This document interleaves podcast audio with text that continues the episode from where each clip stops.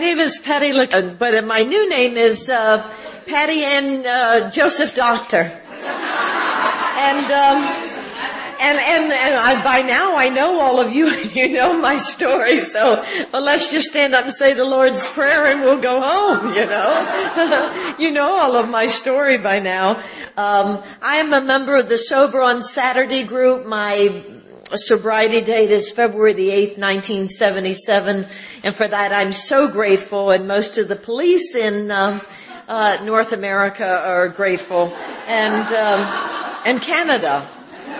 And, uh, and uh, after last night, uh, there's one uh, Icelandic cop that almost ran me over, and I went like that to him. And uh, I bet he's grateful I'm sober too. And then I had to remember, oh my God, I'm a guest in this country and already I'm flying him off, you know. But uh, never mind. Did you notice that all the women that are on the committee are pregnant? I would think twice before getting on this committee this year. Must be something in the water. What do you think? I remember Barbara emailed me and she said, you're the first one I'm going to tell I'm going to have a baby. And I was so happy for her. I wish she would tell everybody and I think she did shortly thereafter.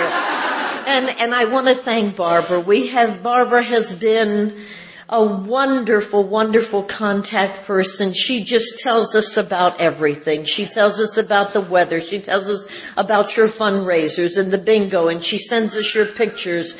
And then by the time we got here, we felt like we knew you. And, and I, on the behalf of my, my girlfriends, and these are my girlfriends.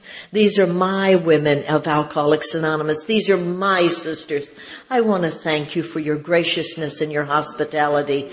And we have had so much fun.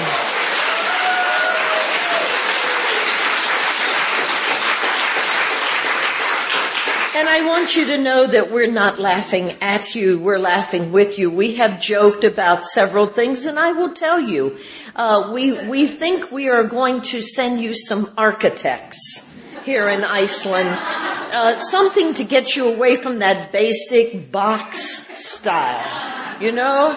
Uh, uh um, uh, it's just, um, Jesus, don't you get tired of uh, Tudor boxes and the raised ranch boxes and uh, uh, Frank Lloyd Wright boxes. I mean, you know. And and the other day I was telling Thor, Paulina's uh, sweetheart, that oh, now that's interesting. He said that's public housing. so believe me, I mean, we have some nutty uh, architecture, but we're not laughing with you. We're Actually, we're in awe of your country. It is so beautiful.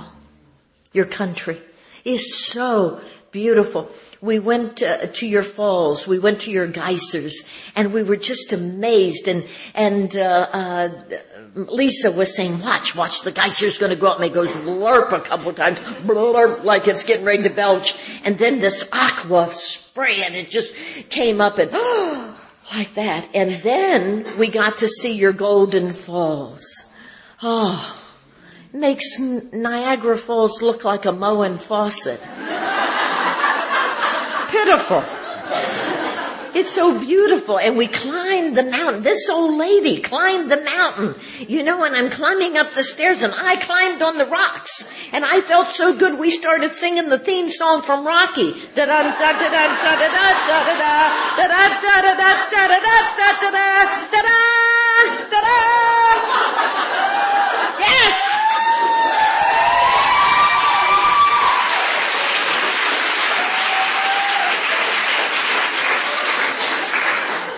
mean, Americans are pitiful. I tell you, we're just pitiful. and, and you taught us much and, uh, we admire your tenacity.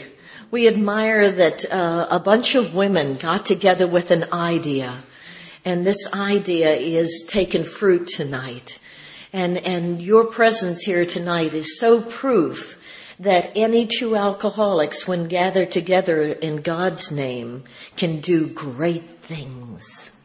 So I, I congratulate you. And I'm glad you're in the black. I'm an accountant. I don't like red ink. So I congratulate you. Um, I'm going to read you my terminal disclaimer. This is the big book, Alcoholics Anonymous. This is a first edition. And, uh, I bought these two, I bought two first editions on the same day for two of them for 65 US dollars.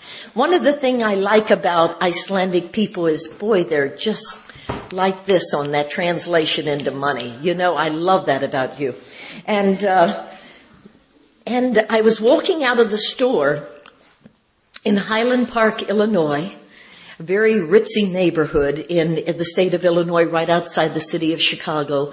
And I thought, yes, yes, two first editions for $65. God, I felt so good. And as I was going out the doors, God said to me, get right back in there and tell him what he just did. And I said, no. And God said, I'll zap your ass.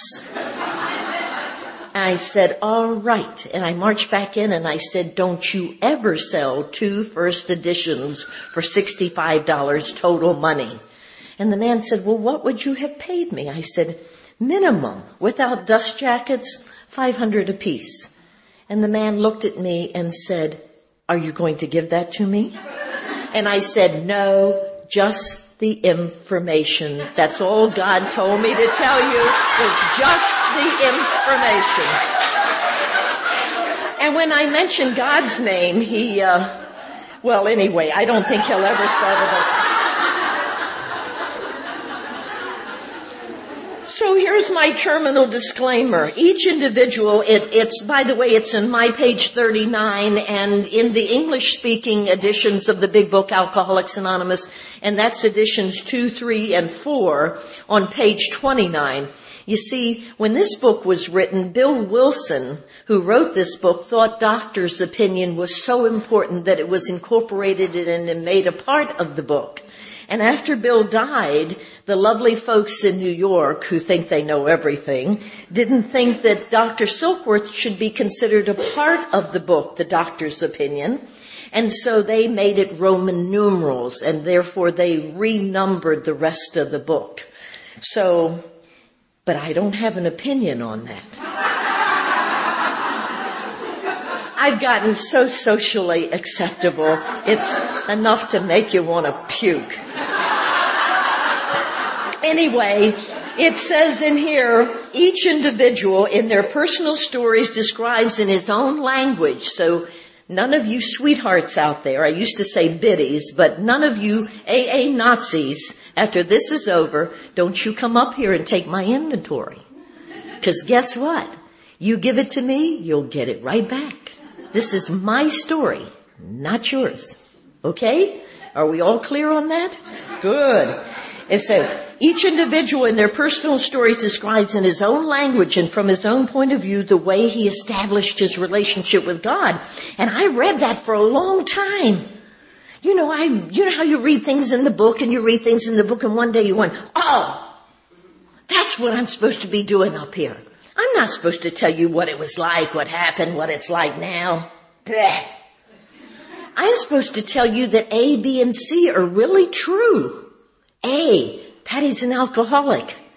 B, no human power. Not one of you could stop me from drinking tonight if I wanted to drink. So that blows the hell out of this we program, doesn't it? doesn't it? You know, you stick around enough of this we program, you'll get drunk. At least in the States. I don't know about here in wonderful Iceland, downtown Iceland, but whoa. Whoa, whoa, whoa. And see that God could and would if he were sought. That's all true. See, so if Patti doesn't develop a relationship with God, I'm in deep doo-doo. Cause, and it goes on to say in the book, and I'm not going to quote the book to you because all of you are just I love it that you're students of the book here in Iceland. I love that. And it says that we think the man unfeeling when he says sobriety is enough. Oh, it's so much more than that, isn't it? You know, I came here a scared, frightened, immature brat baby, uh, barely a human being.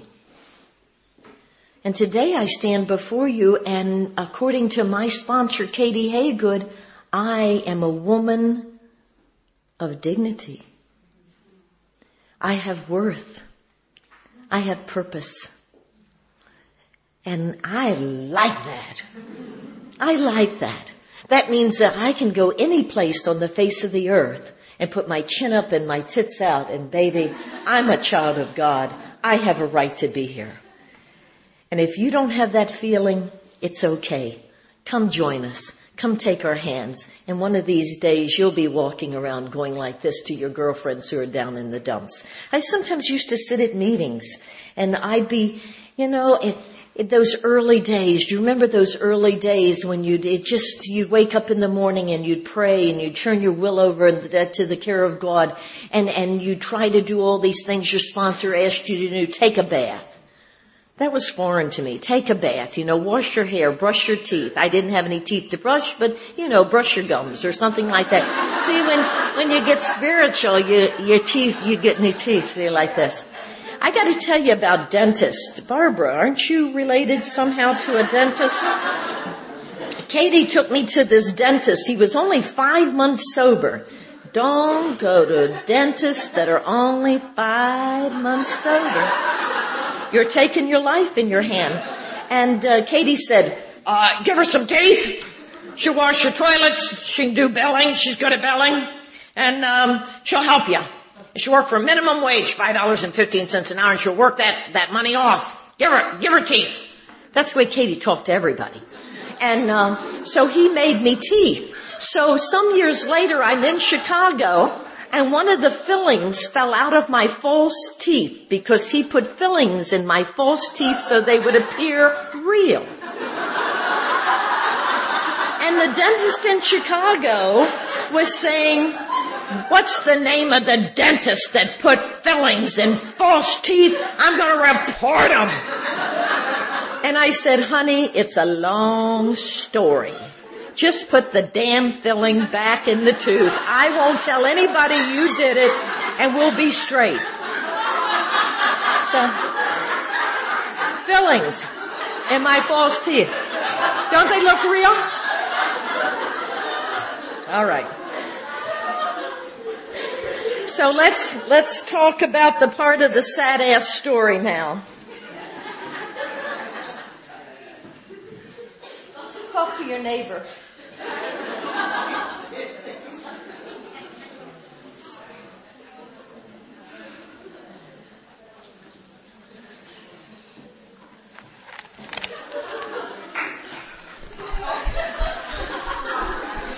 Everybody thinks that Florida, Floridians, when they come to Iceland, are going to be freezing.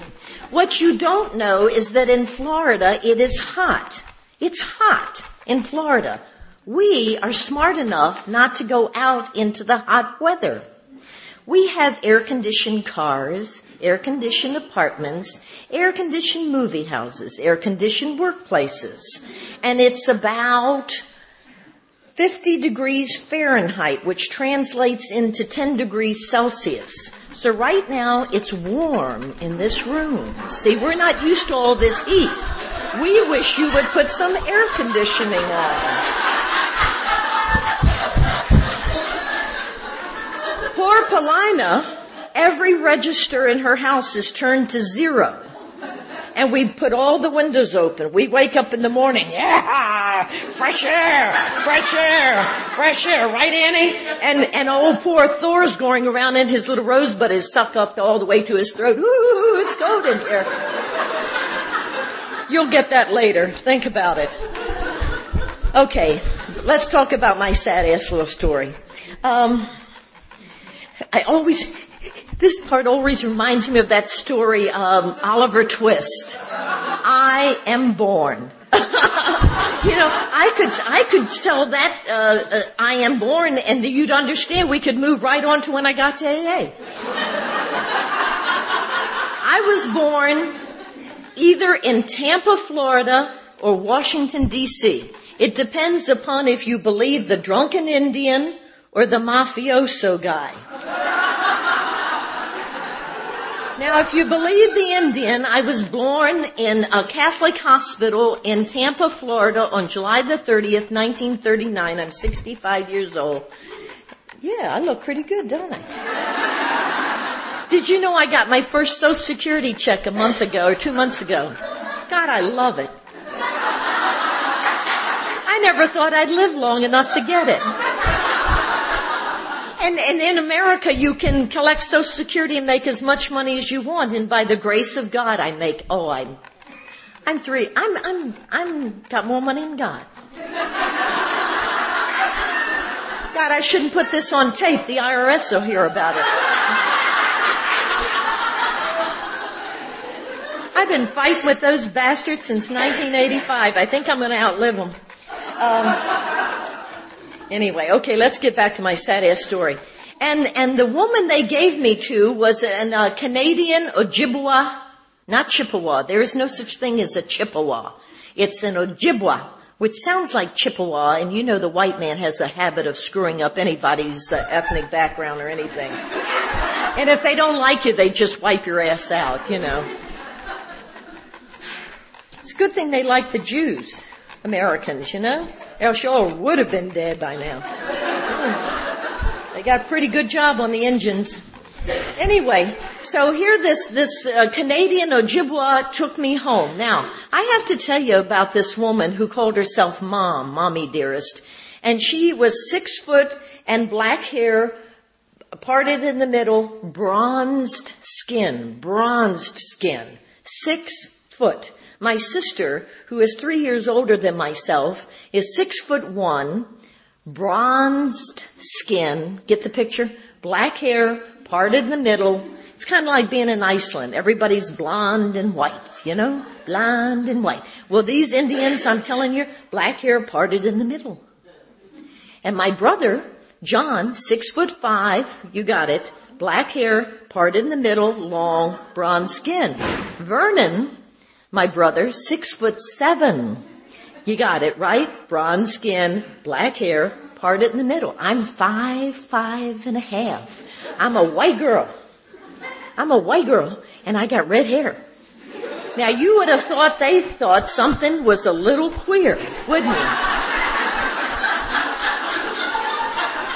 And they did not like white people. They had a hard on for white people. And guess what? They didn't like me. And I hadn't done anything to them yet. well, she took it upon herself to um, inflict. She was an alcoholic.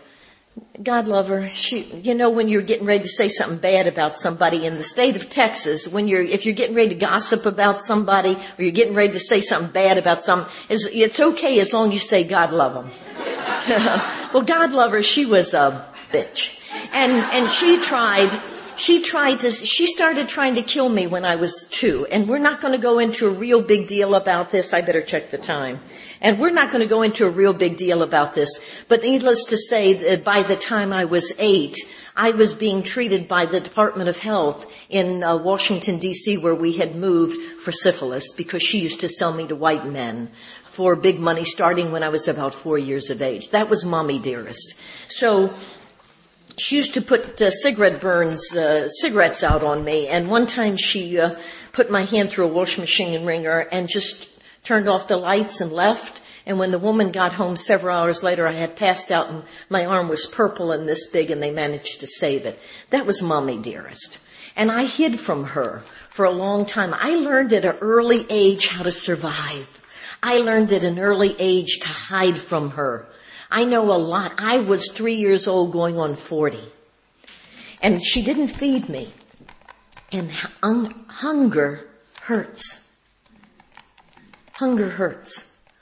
And, uh, so when I was eight, uh, they were going to take me away from her, and she pointed her finger at this mafioso guy in Washington D.C. and said, "That's her father." And this uh, Italian man and his wife adopted me. So um, they were kind of tall, and he had bronze skin and black curly hair. And I didn't look like him either. And in the 1990s, um, just for my own edification, I went to a geneticist, and uh, my sister and my two brothers uh, volunteered to give blood, the Indians, and uh, Normally it takes the first four markers to determine whether you are related to people. And by the first two markers, they could determine that I could not be related to that Indian. And so if I was not related to her, how could I be related to this Italian man? So, um, there's a lot of orphans in the world and I've never been into victimhood. I think that's the only thing that saved my life because I see a lot of people in Alcoholics Anonymous come here and they're so into victimhood that they die. They get dead before they get sober because they can't stop blaming mommy or daddy or society. And um, I, I can't afford to go there. So I'm real cool with this.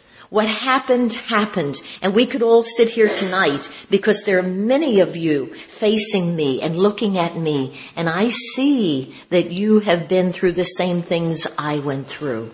And you know what it is to be abused. And we could cry because it's real sad, isn't it? But where the hell is that going to go? What is it going to do? The only thing it's going to do is help us talk to that next sick female that comes through the door that says to us, but you don't understand. But you don't understand. I was abused by a stepfather or a stepmother or a brother. And we can say, I know how you feel. It happened to me. Let's take the steps. Let's get on with life. Now that sounds cold, but that's the truth. I don't buy into, when I sponsor people, I don't buy into their victimhood. And thank God Katie Martin Haygood didn't buy into mine. And, and, and I'm, I think I'm alive today because that woman absolutely let me know that there is cause and effect for everything. I don't believe in that thing that shit happens. I don't agree with that. I think there's cause and effect for everything. Uh, so let's move on. I, um, the first thing they did, uh, the first thing they did was give me a bath. and I had lice everywhere. I had lice on top of lice on top of lice. And I thought they were trying to drown me.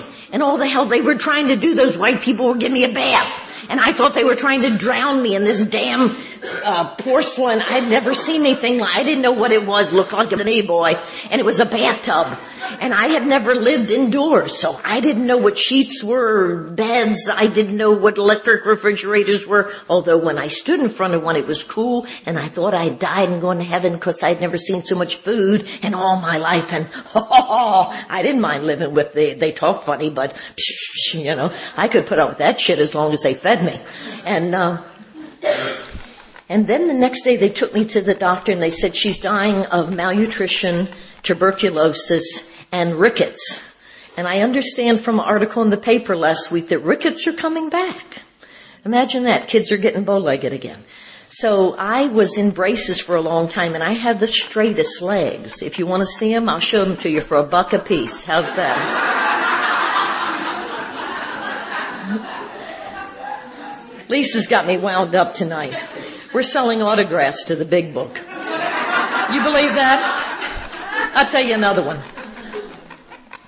So, here we are and, and I'm, living with this family and they're feeding me on a regular basis and I'm in the TB sanitarium for a whole year and I get, come home for another whole year and a complete bed rest. And they went out and hired this big um, black mama named Sarah. My father couldn't say her name. It was probably unda, unda, unda. And uh, so he named her Sarah. And uh,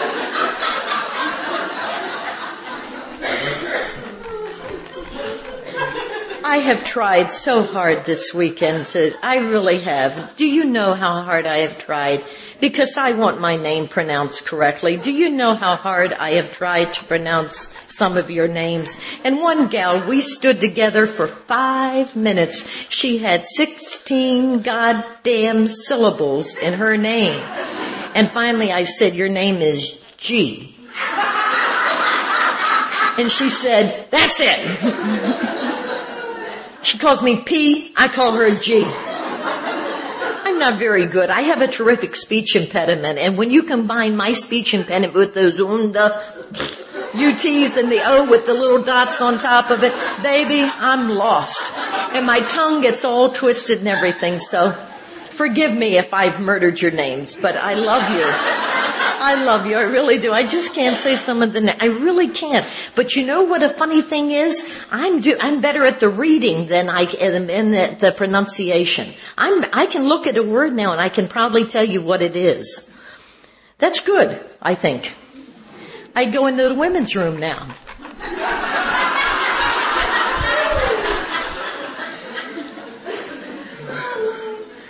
All right, let's get down to serious business. Um, I begin to hear things like discipline. I came home and I was at the bed rest and I started hearing things like Catholic school, discipline, incorrigible. And I didn't know what any of those things meant. But I knew I didn't like any of it. And I knew they were talking about me. And uh, sure enough, when I was 10 years old, they put me in Catholic school. And the very first day there, I got the beating of my life. And I was just, I thought I was just talking nice to this big penguin bird that came flying in the door, you know. I had never seen, it looked like a puffin without the, didn't it? A bit terrible looking. Funny.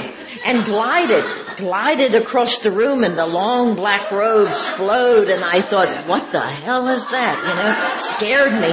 And then all the little boys and girls, they jumped up, up out of the chairs and they said, good morning, sister. And I was just sitting there. I was being a polite little girl. And she snapped her fingers and she said, you, Tarantino, up. And I said, what the fuck? Uh, fire truck, are you talking, are you talking to me? And boom, she hit me and I was down on the floor bleeding. And as I was getting up, I said, what the fire truck, boom! And I was back down on the floor again. Now I'm a child of the street and we're awfully quick learners, children of the street. You see, if you don't learn out on the street, they'll eat you alive. So this time when I got up, I kept my mouth shut. But before that day ended, I got beat about five or six more times.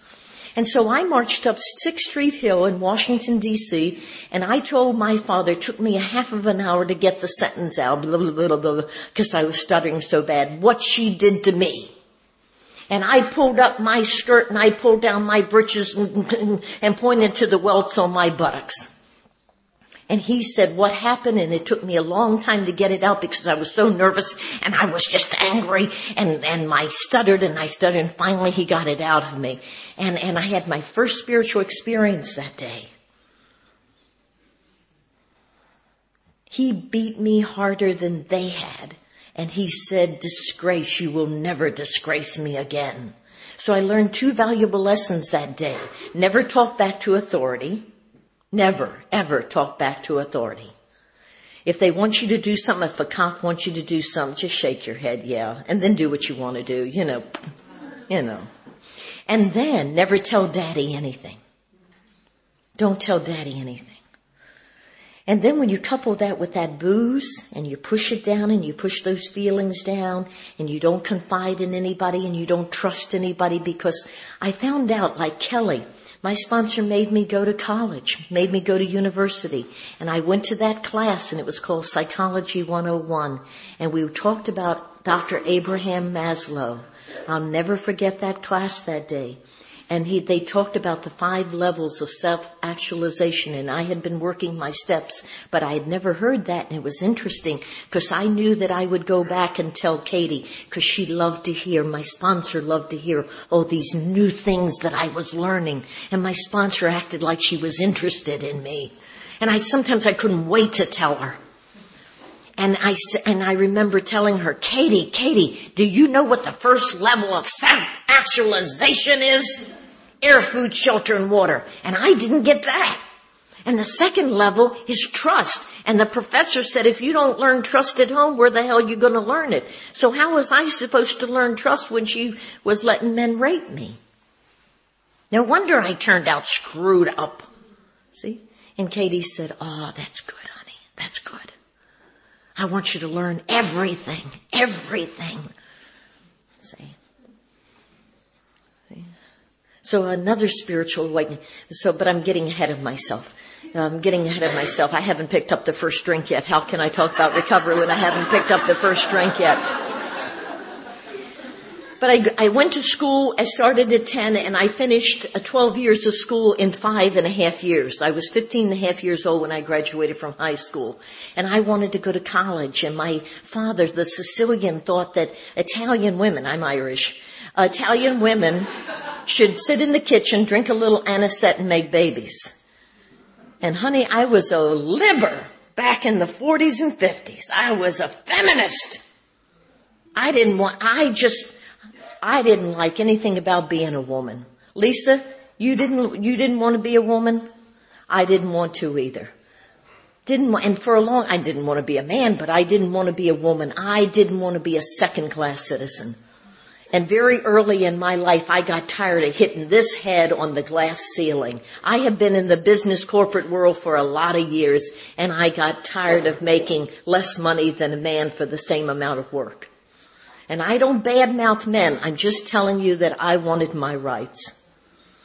And so I was introduced to this wondrous pain reliever. So I was 16 years old and I was bleeding out of every part of my psyche and every part of my soul and I was bleeding to death. And I didn't know I was so close to just blowing my damn brains out because I couldn't stand the emotional and mental pain. And I found a pain reliever. A hot summer Sunday afternoon, my dad got me a date. I had never had a date before. I was so ugly and so skinny. So ugly. And I gotta tell you what Alcoholics Anonymous has taught me. You women have taught me this, that what you think you are, you are. And if you think you're ugly, you're ugly.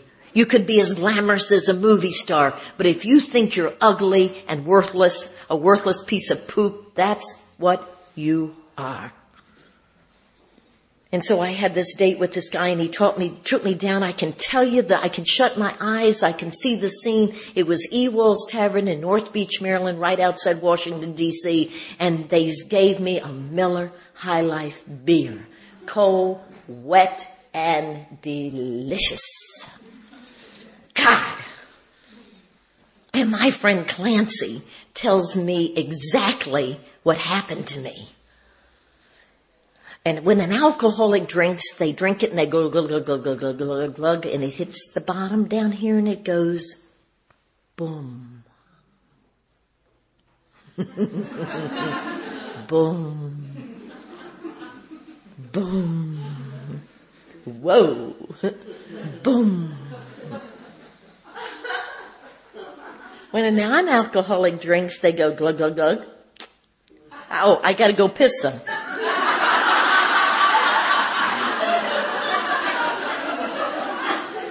And so I had two Miller High Life beers that day. I had three Miller High Life beers that day. I had four Miller High Life beers that day. And now baby, now I'm voluptuous and I'm sexy and my red hair was flowing. And not only did my flat chest not be flat, I was getting bazoomed right in front of me and my zits, my horrible purple, purple, ugly, pussy things on my, just dropped off. Smooth like a baby's butt. And I talked and I didn't stutter and I told jokes and they laughed. And by God, I danced with every man in Ewald's Tavern that day. Some of them two times, baby. and by the time I had the fifth beer, God, I was an eagle. I was up on the mountaintop. I was flying. I was free. Air was going through my hair. If you didn't feel that way, maybe you better go back and have one more drink.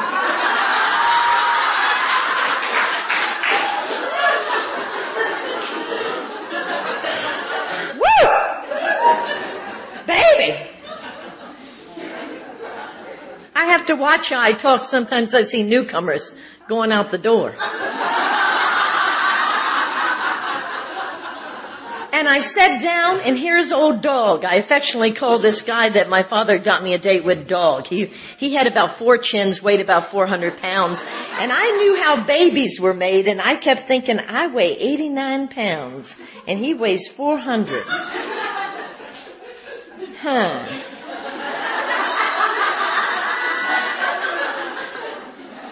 I thought, my, my, my. And he was looking like an old Cheshire cat. He was getting ready to eat the canary bird. He was just so happy. And I, all of a sudden, I got the gift. I got, had my second spiritual awakening. I was able to read his mind. And then I could take my thoughts and I could put it into his head. See? And he was thinking, it's only gonna take one more beer. And I was thinking, you damn dog, if you live to be a hundred, you're not gonna get in my drawers. And he did and I never saw dog again. But that started a 22 year love affair. This love affair was wonderful. This love affair worked every time. Every time I picked up that booze, that love affair worked for me. Some of you, oh, there's what, three men here tonight? You guys sometimes don't work when you get too many beers in you.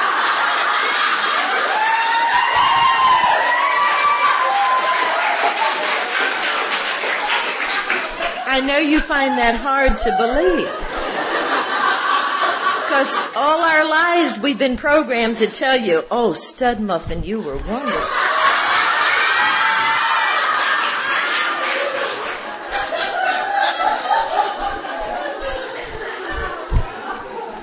But alcohol worked and it took me every time I drank for the next 15 years. It took me up on the mountain. and The air went through my hair and I felt free and I was pretty and I was sexy and I was articulate and I could sell real estate for Christ's sake. I went to Florida by God and just like Kelly, I found my calling. I could sell the best sunken real estate in the state of Florida. So it was covered with a little water. Who the hell cares?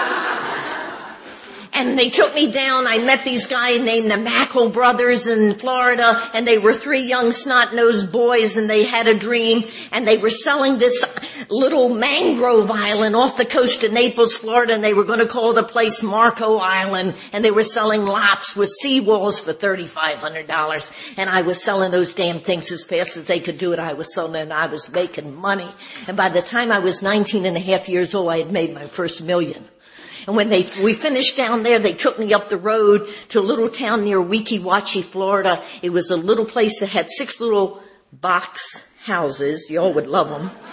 box houses $8,700 a piece and it was called Spring Hill, Florida. And today Spring Hill, Florida is one of the largest little cities in the state of Florida. And as fast as those damn Yankees could come down from Chicago and Pittsburgh and New York City and Philadelphia and give me their $8,700, baby, I'd give them a house.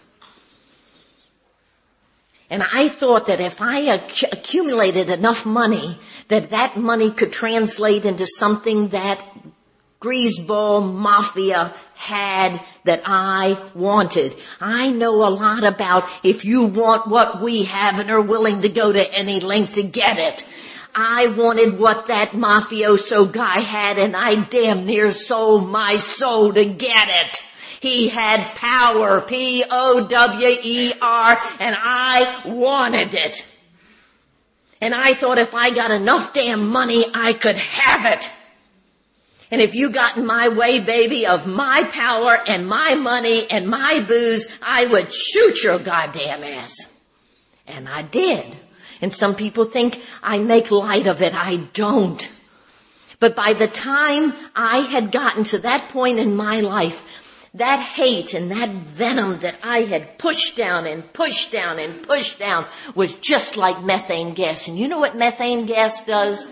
Go to a geyser. Go to a geyser and see what methane gas does. It goes a blurp, a blurp, a boom.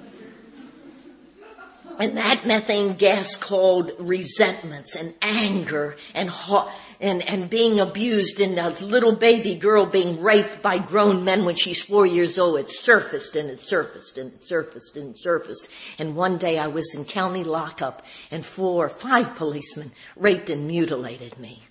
And when I got out of the hospital, I found four of the five of them and they're not ever going to rape another woman. And they're never going to mutilate another woman. And if any man ever raped and mutilated me, I would do the same thing today, 28 years clean and sober.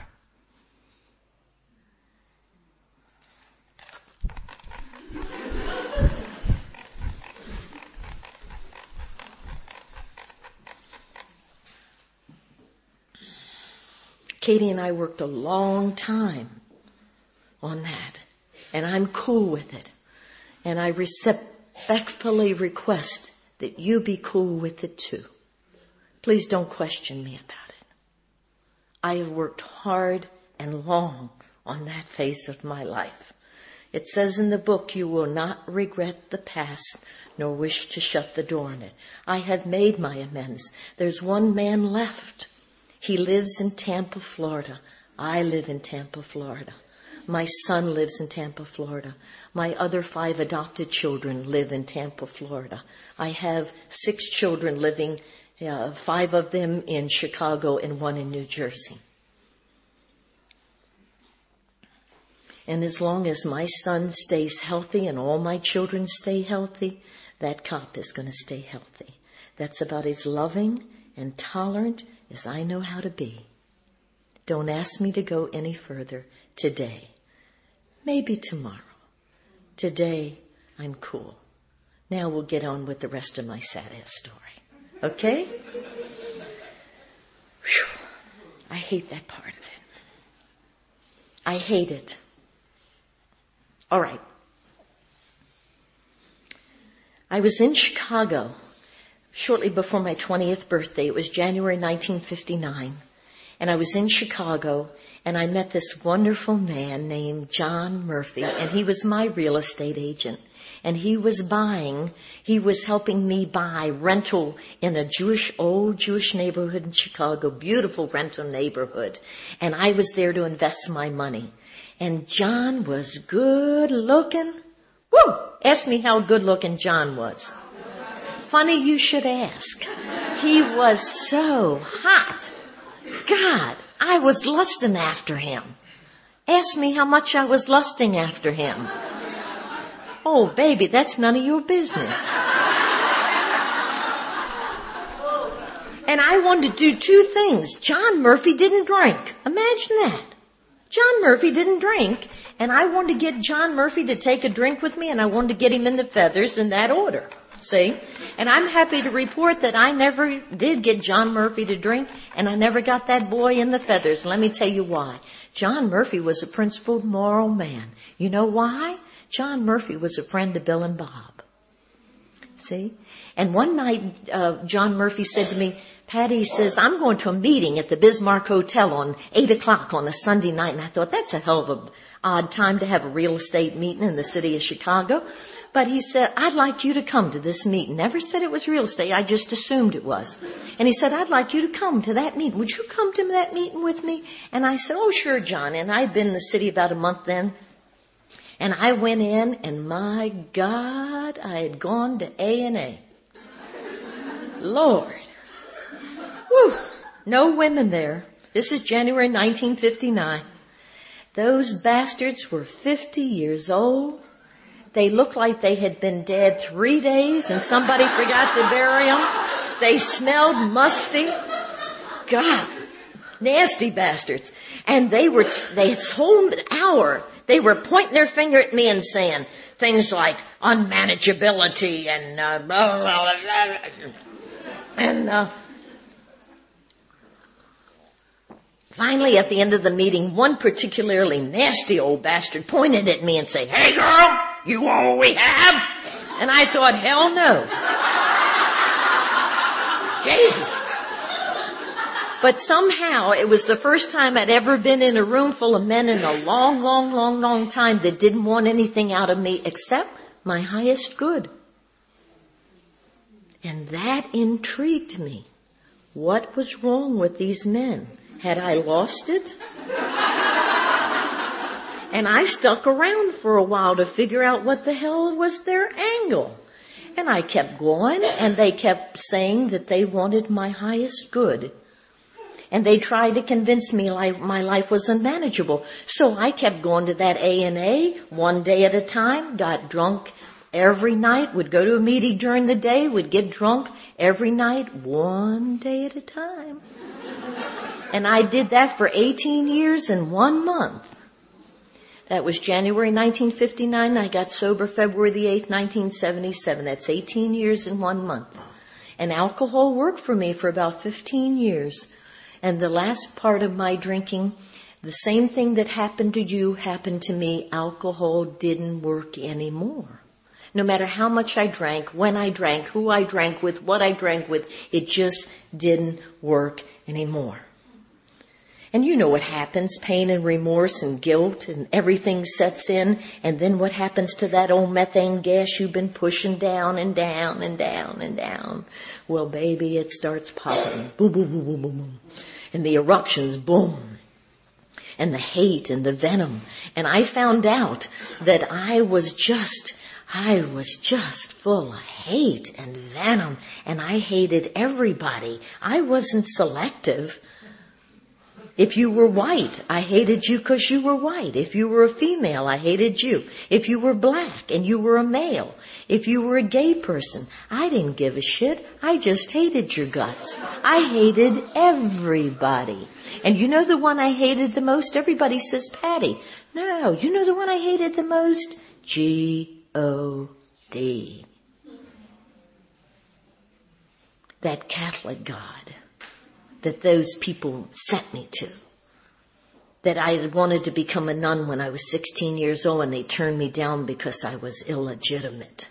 This is 1955. Today they'll take anybody. I don't give a shit. That's true. They wanted me when I got sober. That's a long story. We won't talk about that. I turned them down this time. Revenge is mine, saith the Lord.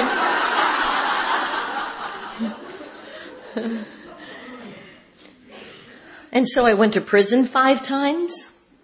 I was guilty every time. Hate, venom, shooting gun, bourbon, whiskey, trucks, guns, boom, boom, boom. Hated it. Hated everybody. And by the time I, 1972 had rolled around, I just didn't care anymore. I didn't care. I didn't care whether I lived or died. I didn't care about anything.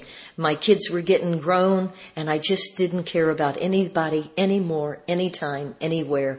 And I decided to do the only thing that I thought I should do is that I went down up underneath the bridge in night, around 1975 and I had a little freezer box in Eloise, Florida.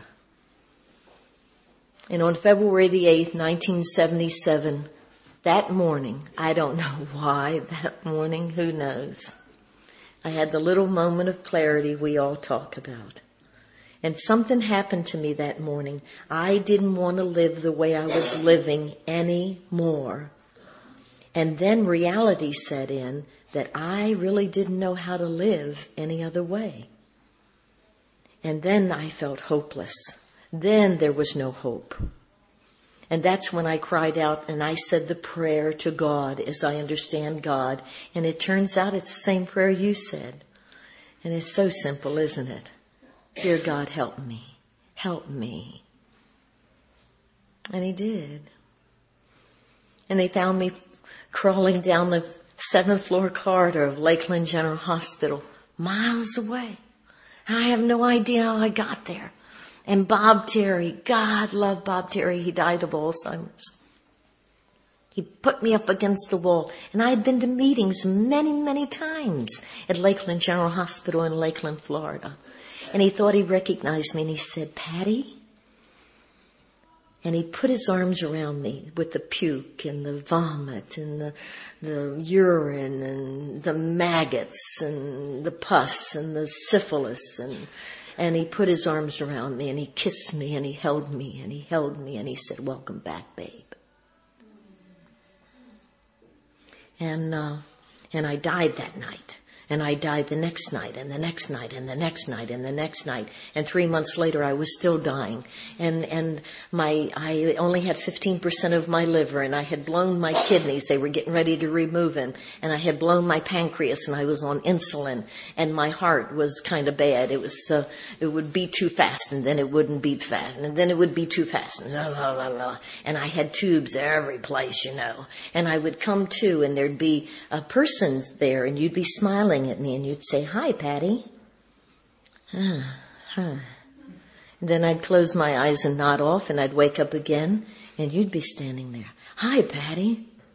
And I found out later it was AAs and Al-Anons and Alateens that sat with me for two hours, 24 hours a day, seven days a week for six months.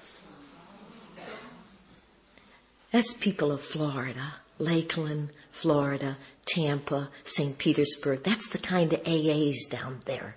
That's why I love them. I went down there two and a half years ago. I went back home from Chicago and I was dying one more time. I was 26 years sober and I was dying. I had made a tragic mistake. I married somebody I didn't love. Didn't love. And several years later he had a horrible accident and I kept him home out of guilt and kept him home for 12 years and he was emotionally four years old.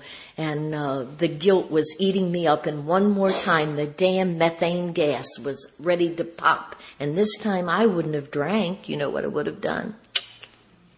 Because I was in so much pain. And I went to this meeting and they said that this woman named Kelly was almost dead, that her car had run over her. And they said, would you go to Par Detox and take over her commitment? And I went to Par Detox and took over her commitment. And, and things like that was just about enough to keep me. And I met Annie at the same meeting and she came over and put her arms around me and she said, I love you. And there was nothing to love because I was full of hate and venom. And I didn't want your friendship. Pushy broad.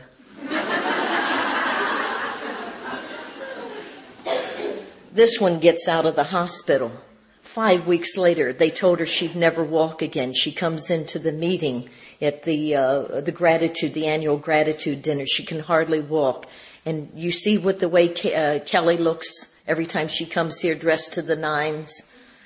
She came in that meeting that day, couldn't hardly walk, but dressed to the nines, every hair in place, makeup on, and I thought, holy shit, look at that and she took one look at me and she grabbed me and she didn't wait for me to ask her help.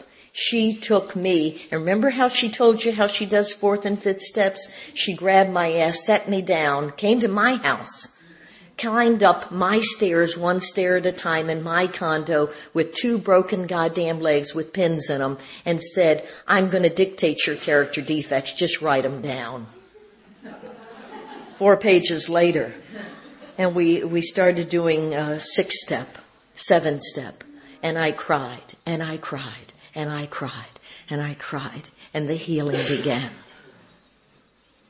Please don't ever assume because we're 26 years sober that we are well.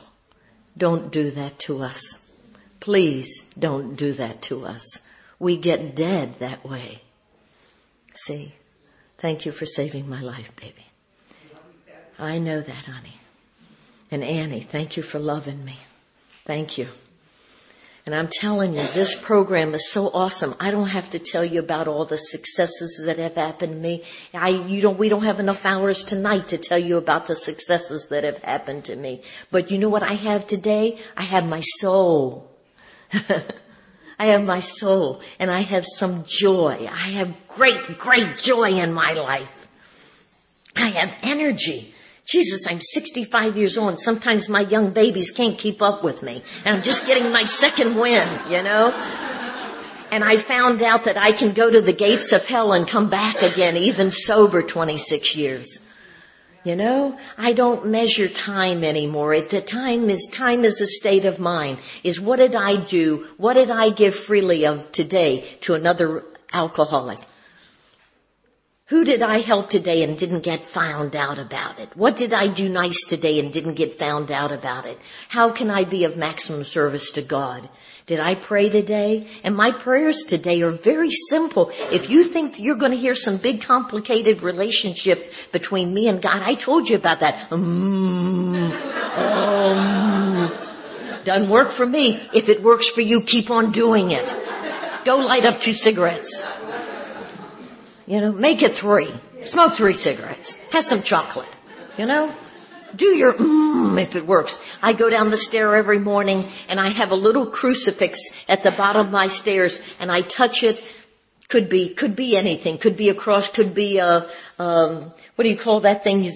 A star David. Maybe it could be anything. I just touch it and on it it says, peace to all who enter here.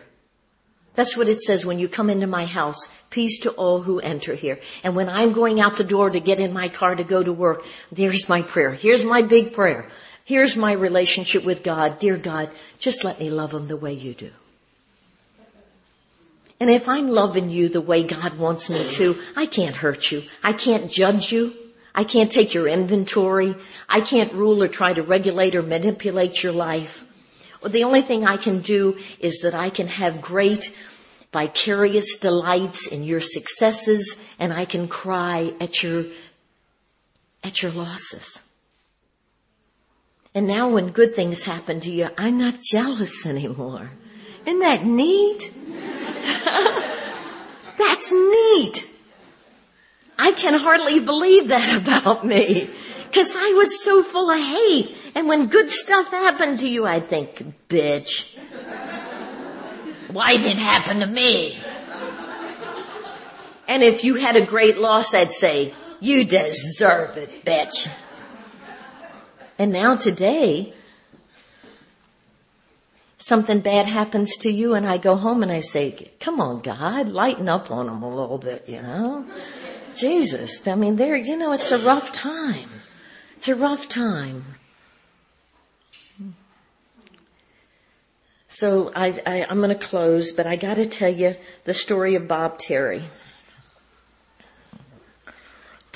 In the big book, it tells the story of Fred and Jim and the jaywalker. Are you all all familiar with those three stories? Well, Jim was always my main man. I always liked Jim. That bastard put that scotch in that milk. You know, I could just identify with that total insanity. And then I thought one day of all the people that I admire in Alcoholics Anonymous, I think that the very act of love that that, that uh, Bob Terry did that day of putting his arms around me and saying that little act of kindness of welcome back babe. Well, it goes much deeper than that. They didn't want to keep me at Lakeland General Hospital, and I didn't know until years later that Bob Terry had went down, didn't make much money, and he and his wife Jenny, she was in remission from leukemia. He went down and signed his name that if I didn't pay him, he would pay him out of his salary. I found that out years later. And after I left Florida, after two years of sobriety, I went up to Chicago and I got a great job in a steel mill and the chance to go to Purdue University my last two years. And Katie Martin Haygood had said, you go become a CPA. And I'd say, you're nuts. That's the way. well, sometimes I talked to her that way. when I didn't think she was listening. But I'd go across town and badmouth her at another meeting. Y'all have never done that. And uh, she'd say, you become a CPA. And I'd say, Katie, Katie, aren't you listening? I mean, is that, is that little brain of yours, is it shriveled down to a little pea? I mean, what's wrong with you? I have been in prison five times. In the United States of America, they don't let people like me write their CPA exams with criminal history. They, they're trying to protect their citizens against people like me. Don't you understand? And she'd look at me like I was stupid and she'd say, shut up! I thought that was a slogan in AA. Shut up! God will provide. Shut up! Go to school. Have you gone to school yet? What are you moaning about? Go to school. Did you go to school yet? You don't even have a degree yet and you're whining already. Go to school. Shut up. Oh, you made that perfectly clear. I'll go to school. So I went to school and six months, six months before I was to graduate from Purdue University, I'm at the steel mill working one day with my hard hat on and my steel-toed shoes, and my big boss man calls me up in his office. He says, Patti, I don't know what the hell's wrong, but your parole officer's on the telephone and wants to talk to you right now. Well, you know when that happens, guess what happens to your knees? Well, you start like this. And I, I was shaking. I almost peed my pants, pissed in my pants and, uh, oh my God. And I was, I, and he said, are you sitting down? Now when your parole officer says that to you, boy, this is serious. And I said, yes, I'm sitting down. He said, I don't know what you've done, but three governors of three different states have signed your pardon. You don't have a criminal record anymore. And I started screaming. And everybody in the steel mill found out about it. And the the the, the crane man that operated the big overhead crane, who dropped a load of steel near me, was going to kill me because he didn't want women in the steel mill. And I twelve stepped that son of a bitch six months later. And he was so happy, toot toot toot the horn. And everybody was. And Frank Kyle, the president of the mill, came out and said, "What the hell's going on in my mill?" And everybody said, "Patti's free, Patti's free, Patti's free." And Frank Kyle hugged me and said, "Go home, you're useless today."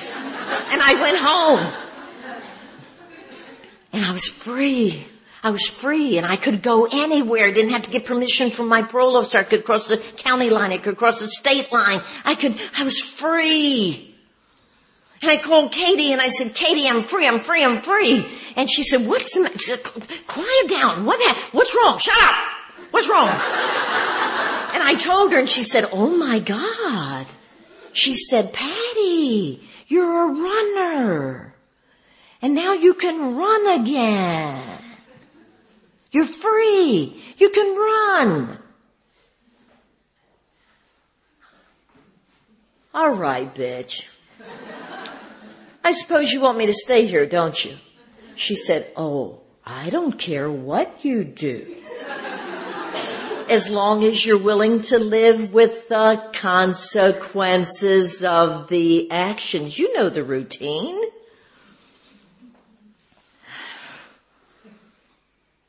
So she said, why don't you try staying in Chicago until you don't want to run anymore?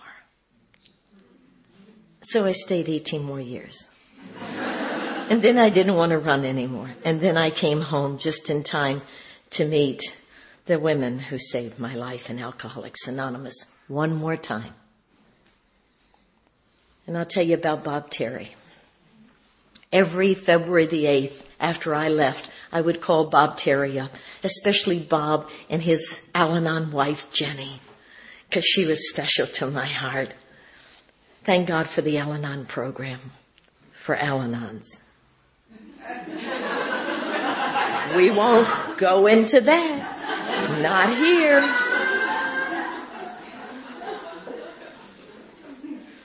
Being a recovering alcoholic doesn't mean you have an Al-Anon deficiency. Think about it. We have enough sick women in AA. You ought to stay here and meet a few of them as they're coming through the door. It's hard to find them in Al-Anon. All right, there we go minding my own, somebody else's business again. Katie wouldn't let me go to Al-Anon. She said, Patti, people like you get scattered and splattered all the time. She said the main purpose of Al-Anon is different than the main purpose of Alcoholics Anonymous. She said, why don't you read their literature and find out about it? She said, you don't know, you don't have to detach. You've been detaching all your life, baby. You need to learn to commit. And, um, so that's enough of that. You're going to do what you want to do anyway. So anyway, I called Bob Terry every birthday and he would get on the phone and I'd sing happy birthday to me, happy birthday to me, happy birthday precious Patti, happy birthday to me. And he'd say, oh baby girl, you're still sober. And I'd say, yeah, I am. And I'd say, thank you for saving my life. He'd say, oh, I didn't save your life. God saved your life. I was only the messenger. And I'd say, shut up, Bob, and say thank you. And he'd say thank you. And then we'd talk. And I went to see him every time I went home to Florida six, eight, nine times a year to see my kids. I would always stop by Bob and, and Jenny's house. I would always call them. I, w- I would always keep in contact with them because, and them and there's a Ken and Willie, another man and husband and wife that had become like the, the parents that I never had. And I loved, I love these people in sober 40, Ken and Willie sober 40 years and his wife's 41 years in Al-Anon and there. I go in sometimes in their house and we just sit around and we play games or we go out to lunch and I come back and I, and I had the answer. I, I knew the answer when I went there because I had been praying to God to give me the answer. And so every birthday I'd call. And one year I was home and all my AA sisters, I think I've shared with you that there were eight other females and myself that got sober about the same time. Evie Smith Brown got sober November 14th, 1976. She's the oldest of the nine of us in sobriety. I'm the baby of the nine of us at February the 8th, 1977. And those, not a day goes by that those witches don't remind me that they are older in sobriety that I am, that I really don't know my butt from a hole in the ground and shut up! Now that Katie's bed, that's, that's dead, that's what they tell me. Shut up. What do you think? Oh, Miss AA, Miss Circuit Speaker. And you should see how they gig me. No respect. Like Roger, Roger Dangerfield, no respect at all. And, uh, and, and Bob was talking that day to all of us and he would sit there and all of a sudden he would lapse into nothingness. And I went into the um, uh, kitchen and I said, Jenny, what is wrong with Bob? And she said, oh honey, she said, we didn't want to tell you, but Bob's got the beginnings of Alzheimer's disease. And the next year they decided to sell their place in Florida and go back to the state of New York to be around their children where their children could help, them. And, uh, I called the next year and I went to see them a couple of times in New York and I called and, uh, um, uh, Jenny said, Oh honey, she said, I'm so glad you're sober, but she said, he doesn't, he doesn't even know me. And we talked and we talked, we laughed and we giggled and we had a good time. And I said to her, oh, just for the heck of it, I said, just for me, put him on the phone. Just put him on the phone. She said, okay. And I said, happy birthday to me, happy birthday to me, happy birthday, precious Patti, happy birthday to me. And there was silence on the end of the phone and my heart died. And then I heard this little voice say, Oh, baby girl, are you still sober? And I said, yes, I am, Bob. I said, uh, thank you for saving my life. He said, oh, I didn't save your life. God saved your life. I was just the messenger. And I said, oh, shut up, Bob, and say thank you. And he said, thank you. And after that, he was gone again. And I never saw him alive after that. And the next year, I called and uh, Jenny and I were talking, and it was my birthday. And just before we hung up, she said, "Oh, by the way," she said, "You know, before Bob got real sick, he taught me the routine." I said, "What?" She said, "He taught me the routine. I know it." And I said, "You do?" She said, "Yeah." And I said, Happy birthday to me. Happy birthday to me. Happy birthday, precious Patti. Happy birthday to me. And I said, Oh, thank you, Bob and Jenny, for saving my life. She said, Oh, Bob and I didn't save your life. God saved your life. We were only the messengers. I said, Oh, shut up, Jenny, and say thank you. She said, thank you. And we laughed like hell.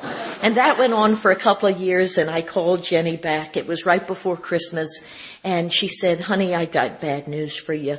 And uh, she said, I was hoping we'd be able to see you this Christmas. Are you going to be able to make it? And I said, no. She says, well, I better tell you over the phone.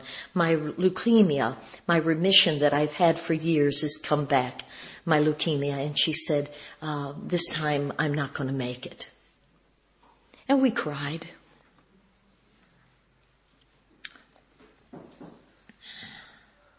And uh, so February the 8th, I called and uh, there was no answer at the phone and I knew what had happened.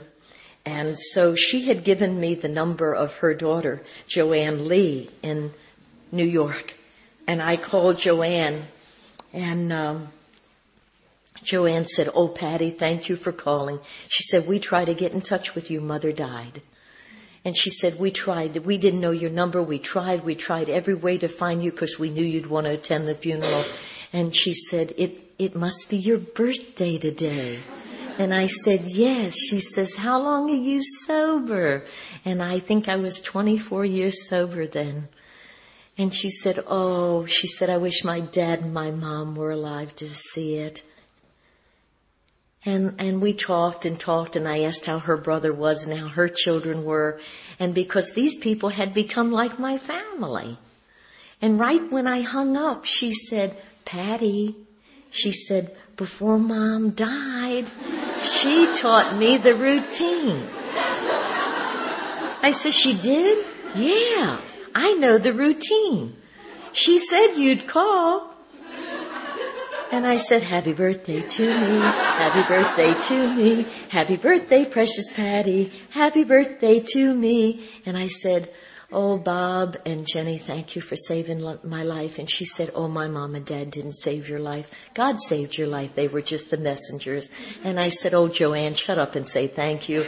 And she said, thank you. And we laughed and we cried and we laughed and we cried. And you see, Alcoholics Anonymous is a lot more than sobriety. It's a lot more. It's people who love you. People who when you call them up and say, you come to Iceland, help me. You come to Iceland, help me. And this one says, where the f- is Iceland? I said Iceland's the green one and the green one is the ice one. And she, and you know what they said? We'll be there. We'll be there. So when the hand reaches out, uh, when your hand reaches out, like my hand reaches out, I hope you have established AA sisters. AA sisters, do you hear what I'm saying? Be friends with men. They need all the help they can get. But you better damn well reach out to your AA sisters, cause when your tit gets in a ringer, baby, you better have some AA sisters backing you up. I love you. Thank you so much for listening to my sad ass little story.